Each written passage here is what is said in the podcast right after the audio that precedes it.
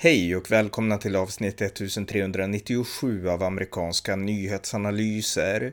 En konservativ podcast om USA med mig, Ronny Berggren, som kan stödjas på swishnummer 070-30 28 95 0.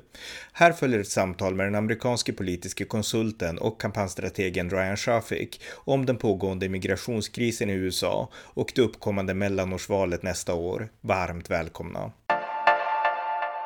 Ryan Shafik, welcome. Thank you. Thanks for having me, Ryan. So you are a political consultant and a political strategy, uh, you know, manager in the United States, and you know we have a border crisis now in the United States between Mexico and America. And uh, what are your thoughts about you know everything that's going on? Well, I mean, we've had it for a while, but I think sometimes the media has decided when to focus on it and when to not. Um, I think the interesting thing with this border crisis that we've seen is what's new is you've had a lot of South American in the past come from different countries. And part of the controversy has been that Mexico has never stopped or dissuaded caravans from coming through, you know, other countries and just let them pass through, right?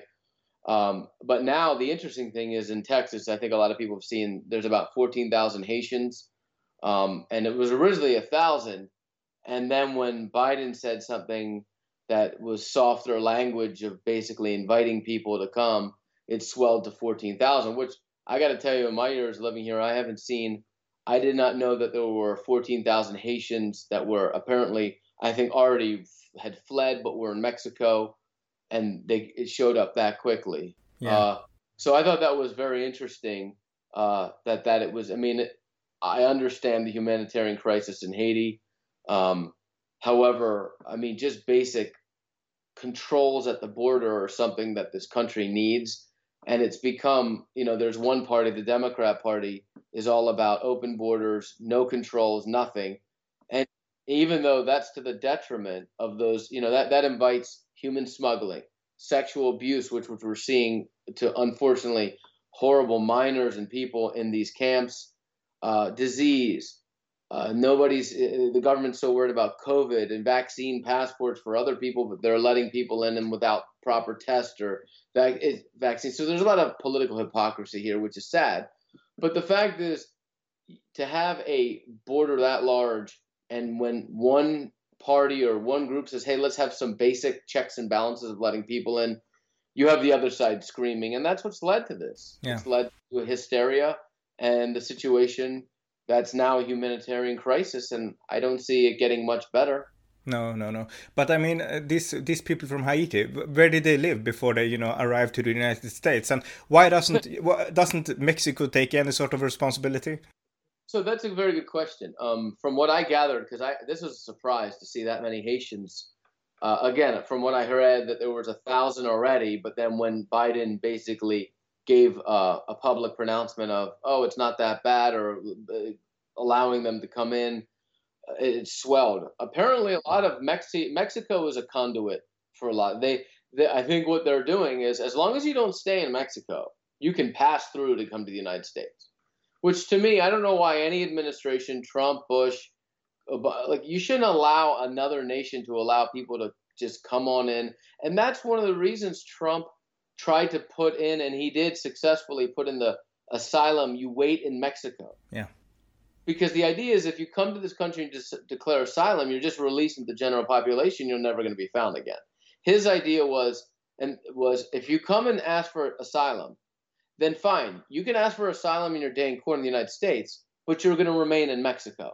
Now, the Democrats scream bloody murder because enough, you know, they're 100% unlimited illegal immigration. They want no checks. They want no borders, nothing. So any reasonable, sens- sensible policy that would result in checks and balances and uh, streamlining people in this, they don't want it.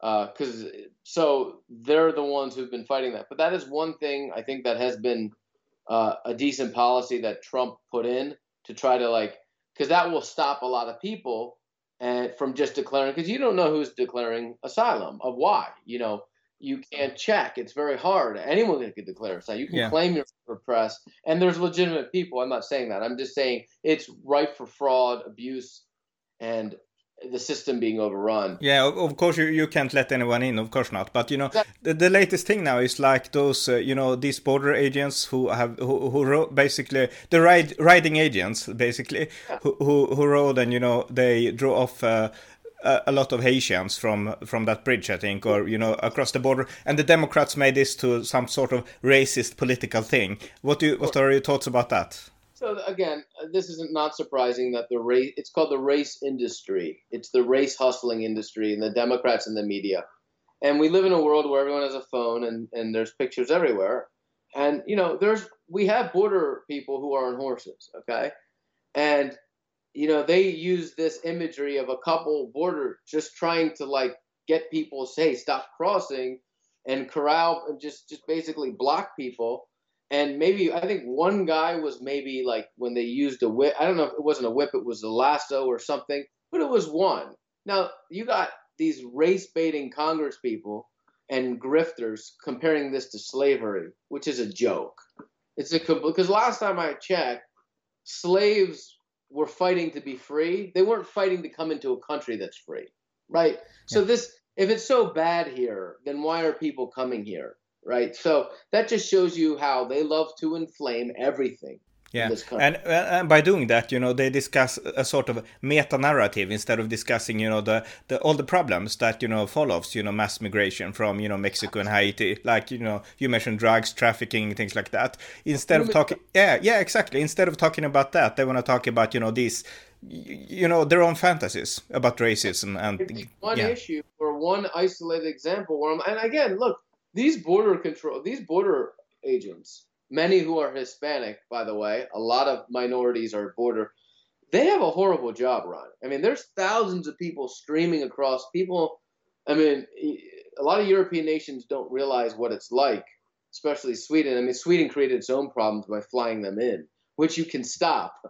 But the border is much harder in the U.S. because people are walking across. These border agents, it's unrelenting and it's frustrating. It's tough. They have a tough job. People have uh, there's violence, there's killings, there's shootings. You're dealing with a lot of smuggle. It's not easy. It's not easy, and I and people understand that you know they, there people have like desperate situations, and America wants to be open, and they try, but you got to have order. You got to have law and order and some sort of process to, or you're just going to have unfettered mess. And Democrats don't want that. Do, do you have any friends living, you know, in the border states, you know, who who can speak about, you know, the the situation there or something? No, do I mean, I don't know anybody there. Everything I've read though, but but I can just tell you this: if you live, I I've seen stories, and I know people who I know from reading, not personally, but if you have property running on the border, it's awful. In, in the southern border, it's not like Vermont living next to Canada in a in a beautiful farm. You're not getting thousands of people. That's what they're dealing with down there in the South. Yeah. And you got, I mean, these people, you ask any homeland, you can go online, look up all these videos of these people who have had property for generations or farms near the border. And they say, they'll tell you there's people every day coming over, trash, there's smuggling. I mean, it, it's not good. There are people dying because they're not hydrated. Again, these these human smugglers don't care about these people. So you're creating. So if the Democrats really cared about people and hum, humanity, they would want a strict border where it's very hard for anyone to come in because it would put these coyotes, these people who smuggle people, out of business. Yeah. But they don't. No, they don't. And now, you know, I've heard that, you know, Beto O'Rourke, that, you know, the Democratic primary guy, he wants to run yeah. for governor to, to, you know, to challenge Greg yeah, Abbott. And he is like this open border, you know, love humanity person, Beto O'Rourke. You know, how do you, what do you think about a, a person like him in a state like Texas? Here's the thing with Beto O'Rourke. Beto O'Rourke almost beat Ted Cruz in one of the best election years in, you know, 16 years. And he had uh, like 70, 80 million because the left, the national left, everybody uh, came in to uh, give him money. And Ted Cruz is not that popular personally. You add all that up, he still lost, but it was close to two and a half percentage points. The problem with Beto O'Rourke is he when he ran for president, he took a lot of left wing positions. So he has a there's a you're gonna see you're gonna see this clip of him saying, "You're damn right, we're gonna come get your guns." Now you don't. You can say that maybe in New York or California. You don't want to say that in Texas. so he, he didn't say that when he ran for for the Senate. Oh no, no. He when you run for when he ran for president, he took every left wing position, which is going to come back and haunt him. Yeah. So a political strategist like me who runs races would be licking his chops at stuff like this. Yeah. I mean, the you've got so much now. Um, I, I just think it could be. I mean, if the, if the year keeps shaping up the way it does, it should help Governor Abbott. The one thing to look on is the abortion bill might have been uh, that that could have repercussions. I don't know yet, but outweighing that is the unpopularity of Biden and the leftist policies of Beto O'Rourke.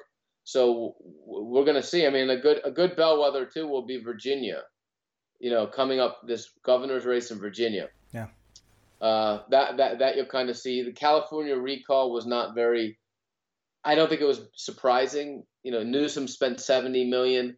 It's a two to one Democrat state, very Democratic. If you're a Republican or conservative over the last year and a half, you left the state. A lot of California lost a lot of people who voted like me. So, you know, yeah. they did just fled. So the only a lot of the Democrats stayed. So I don't know if that's a good bellwether. Virginia is going to be a good bellwether. Uh, and the early poll I saw of Beto O'Rourke, he's down five points to Greg Abbott. So we'll see. I think he's going to have a hard time. Yeah. You know, we can talk a little bit more about the midterm election soon, but one more question about immigration. You know, you know there are a lot of states uh, in the south that have have this problem with mass migration and Texas has taken quite a hard line so has Arizona I'm not sure about New Mexico but California has not and you know does not California experience the same problems as like Texas yeah but the problem is you got to understand that California is a democrat solidly majority Democrat state. They have they have two thirds of the majority of the legislature Democrats, and I'm talking leftists. I'm not talking moderate blue dog, quote Manchin Democrats. And you got a, le- a leftist out of touch governor. They don't. They they want more illegal immigration. They want. They don't care about that. But can so, can't they do? Do they not experience the problems? You know, the violence. They, they have some. They don't care. They hmm. don't. Uh, California over the last 30 years has demographically changed more than any state. Because they it's been a magnet for illegal immigration and the government has allowed it. Like in the last 20 years it's even worse because again you got to look at the states that allow it. Like eh, the federal government has some has some say but a lot of the states are taking matters in their own hand to try to protect their border with whatever na- the national guard state police California doesn't care. They don't care. They've never. They care more if you're wearing a mask. Okay, yeah. they're gonna fine you. They're not. They don't care if millions of people come in. It's that's that's their mentality, and that's why people are leaving the state. Yeah, but I mean, does not doesn't that you know reflect any time in the electorate? I mean, uh, you, you know, ordinary people must you know they must react. Most of them have left. I mean, you have had five million Californians in the last twenty years leave to other states. So, and then you add that with new people who are Democrats. So all the people who might be think like us. Yeah. And then after this pandemic, you had even more. For the first time since 1850, California never grew. Every year since 1850, California would gain seats. In, when every 10 years, it, it was a. This is the first time, Ronnie, that it ever lost. Yeah. That tells you how bad it is there. And I also saw something else. Even foreign born immigrants, whether they're legal or illegal, going to California uh, for the first time have like decided to go to other states. Like even illegal immigrants are like, I'm not going there. That place sucks. Yeah. you know? I mean, what's that tell you, right? Yeah, that says a lot. Yeah. So the only thing you have in California left, you have a lot of super rich people who are inoculated or immune from a lot of these leftist policies because they have unlimited money. They can hire servants. They can go. People come. They are immune to it. COVID restrictions are immune to the the tent cities and the homelessness. And you've got a whole subservient class of people who are barely getting by serving these rich people, and the middle class has fled. Hmm. It's a lot of the middle class has just fled California that is a cat- catastrophe because all Western societies built on the middle class. You know that, yeah. yeah and they're and they're but that's why Texas, Florida, Tennessee, Idaho, these states are the inbound. This is why you're and and it's not going to be fully realized, I think, till 2022 or 2024 this great migration. It's called we call it. We've been calling in the U.S. the Great Self-Select. It's called self-selection. People are self-selecting to go to states where they think like themselves. Yeah. Like you're seeing a more divided country than ever Yeah. because of that. And I think what you're seeing is red states are becoming more red, and blue states are becoming more blue, and purple states. Well, I, will Arizona become more Republican? Will Georgia become more Republican? Will North Carolina become more Republican? Will Pennsylvania, which is getting will my state coming from New York and New Jersey, who are they coming from? Are they New York and New Jersey? Are they people? I don't know. That I don't know. I can tell you Tennessee's getting more red. Florida, I think, is getting more red. Texas is probably getting more red. Arizona, I think we'll see in these next election results. These next two cycles will tell us a lot. Yeah. So California's not getting any redder. no, no, no. So, uh, so how? What are your thoughts about you know the midterm elections? What, what you know chances does the Republicans have? I mean, if Biden's numbers continue to tank, I think that, that they'll have a good chance of taking the House, because also you combine the fact the unpopularity of the the president, uh, in um, uh, you know the first term, he's having a bad first term. Then the fact that we have re, uh, we are we're having redistricting. Okay, so redistricting happens every ten years. Well, guess who controls redistricting in most of these states? Republicans. So you're only talking about flipping like six or seven seats. They can get that in just redistricting. Whether it's a bad national climate, then you add the national climate. You see what I mean? So Yeah. as of now, the Republicans should take the House unless they screw things up, which is very possible because they're they're the masters of snatching victory out of the jaws of defeat. You know. Yeah, yeah. Uh, so, do you have any you know favorite races to watch to, to you know to to watch for to watch out for next year? I mean, I'm looking at the Pennsylvania governor's race, the Pennsylvania Senate race, because Pat Toomey's retiring. It's a close. That's a close seat. Um, there's going to be interesting. Uh, I, until the districts are drawn in each state, you don't, you can't really predict the House, Huh. right? So, the the districts are going to change. But Senate, Pennsylvania, uh, New Mexico, Nevada, New Hampshire, those uh, those are four big seats that I think are that could flip either way. So I think you're going to see that. What what issues do you think will be important next year? Will it be like you know the, the you know the mask mandates and things like that, or will it be No, like foreign policy? Yeah, Mask state issue. So masks are usually the governor, right? So on a governor's race in Pennsylvania, that's a big issue with schools because they they added school masks and it's been like a civil war. It's been absolute bloodbath here. So, but if that if that starts to wind down, we strip the governor's power. A lot of these legislators strip the governor's powers during the last. We did in Pennsylvania, which I was happy to work part of because I felt like I did something good. And the governor has really cut off his power, which is good because he, he made our lives hell during these 18 months. So I think you're seeing a lot of that on governor's races. COVID restrictions will be on the ballot, and then on the national, I think you're going to see you're going to see foreign. You're going to see competency. You're going to see you may see cultural things like defund the police, wokeness. I think you may you may see Bi- if Biden's approval continues to go down, and I don't see it going up that much. I mean, he's not getting any better. Uh, oh, his vaccine mandate really really inflamed a lot of people. Yeah. So I I, I think I think it's going to be. I mean, again, and anything can happen in a year. Remember, we're, we're a lot can happen. But if history is if if past is prologue, I think you're going to see some interesting. Uh, the Republicans should do well. Doesn't mean they will, but keep an eye on Virginia. Virginia is going to be very interesting in November this year. all right. Yeah, tell me a little bit more, more about that race because I haven't really I haven't followed. So Virginia is one of these states that went from being solidly red to more purple, and now so- it looks like solidly blue. The last time they elected a Republican governor was in 09, right after Obama, Bob McDonnell. Their governors can only run for one term, so they've but they've haven't had a Republican in 12 years, which is a usually it flips back and forth. But the fact that didn't flip, it went from Democrat to Democrat to Democrat. Um, shows you that it's becoming more of a red, a blue state, right? Yeah. And that's the worry. However, this election, you Terry McAuliffe was a former governor. He was a big Clinton guy, complete political hack, as Trump would say, a swamp creature. I mean, he's everything wrong with government, in my opinion. Complete, just career guy, got rich off bad government. I think he's a scumbag, um, but a lot of people do. And he's running to run again because you the Virginia law is two consecutive. You can't run so he he's so desperate for power he wants. Now you got this other guy who was like a former businessman, Glenn Youngkin, running you know against eh, vaccine man. And here's the thing: Republicans are running on choice. You want a vaccine, get it. You don't, you don't. You want to wear a mask, wear it. Don't, but don't force. Democrats are forcing. Democrats don't believe in choice; they believe in coercion. So, so the debate, the media likes to say anti. And no, it's it's let people decide. Stop forcing. But that's the you know you're going up against big tech and the media. But the the Virginia race will be interesting. It's a dead heat. It looks like polls are going back and forth.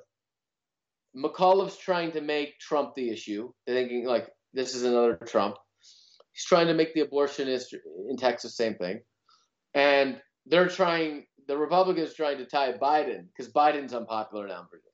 So I think it's going to be a close race. You've got a third party on the race who's like a Black Lives Matter leftist candidate. This woman, I forget her name, Princess is her first, but she she could take like three. I mean, if it's this close, yeah, and she takes two or three percent, the Republican could win. But again, Biden won by ten to twelve points.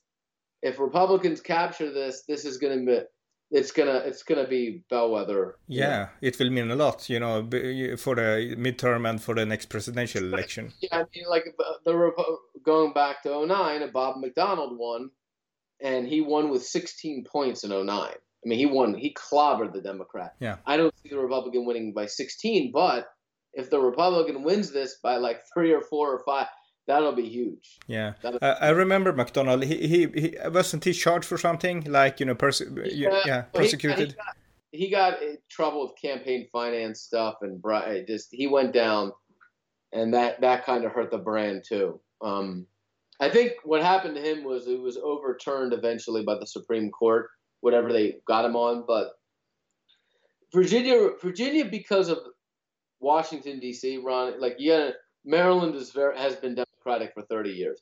The problem is Northern Virginia has grown so much, and it's all federal government employees and Democrats. These aren't Western Pennsylvania Democrats. These aren't Northeast Democrats. These aren't other. These are government employee Democrats, uh, which are the most solid because so, of the closeness to Washington D.C. Yes. Yeah. I, I, so my strategy, I propose on taking the two counties in Maryland, Prince George's and Montgomery, and Arlington County and Fairfax County, which used to be part of DC, retroceding that, giving that, make that one state. That would be a solid blue state. And now Virginia and Maryland will be competitive red states. yeah. They will never go for it, but that's my proposal. Yeah, that's a good idea. You know, Thomas Jefferson, my, you know, favorite philosopher, he was from Virginia. you know, is he does you know does people care about him in that state any longer? Some do. A lot of I mean they just took down Robert E. Lee's statue, so yeah. Um, they, you know, Charlottesville is is is a very left wing town now. Like he he'd probably be run out of town if, if Jefferson was alive. They'd try him for war crimes in Charlottesville. Yeah, like Charlottesville is is is the is where University of Virginia is. Um, it's a it's a solidly blue town. it's like not even it's go look at the precinct map, but I mean, there's you get away from Northern Virginia. A lot of Virginia is still a lot of you know there's and then you go along the Appalachian Mountains. There's still some you know uh, yeah. it, it, traditional, uh, but yeah, I mean, and some people like Jefferson, but we we live in a world where a lot of people just they just hate the founding fathers, and most it's a lot of Democrats who don't like them. Yeah, uh, that is crazy. That is crazy. Totally crazy. It's completely crazy. But but you know what? That's the clown show we live in. you yeah. know. Yeah. Um, yeah. Uh, but you know, how do you change that basically? Because you know, America is unlike Sweden. You know, America is founded on an ID. You know, the ideas of the founding fathers, basically. Yeah. yeah. So I mean, if you don't believe in those ideas, then you can't you can't hold your country together. That's impossible. No, I know, I know. It's well, that's the problem. That's the problem with our education system. Yeah. You know, the college system's coming under review because it's you got all these colleges with all this endowments. Produce, they're not teaching kids anything relevant. It's all wokeness and bullshit and stuff that has nothing to do with real life. They're teaching people to hate their country. White people are the devil. I mean, just stuff that nobody. Look, I'm I'm a history major. I have time I teach history, I talk. You cannot talk history without talking about slavery and basic things. No one's ignoring that. No one's ignoring the contributions of black.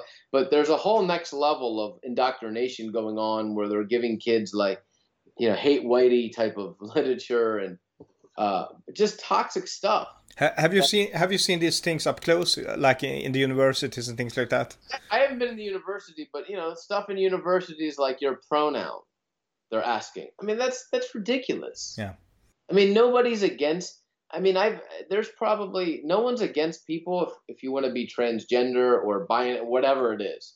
But it's but are you're going to change 99.999% of the population's basic habits of you know what if this person is a male everybody usually calls them he or like unless somebody's that adamant why are you adding this wokeness and this bs and that's that's a cultural thing for and i blame the media and the democrats who are all you know the democrats are the party that think men can get pregnant yeah. so that's what we're dealing with yeah that's yeah. what we're dealing with yeah.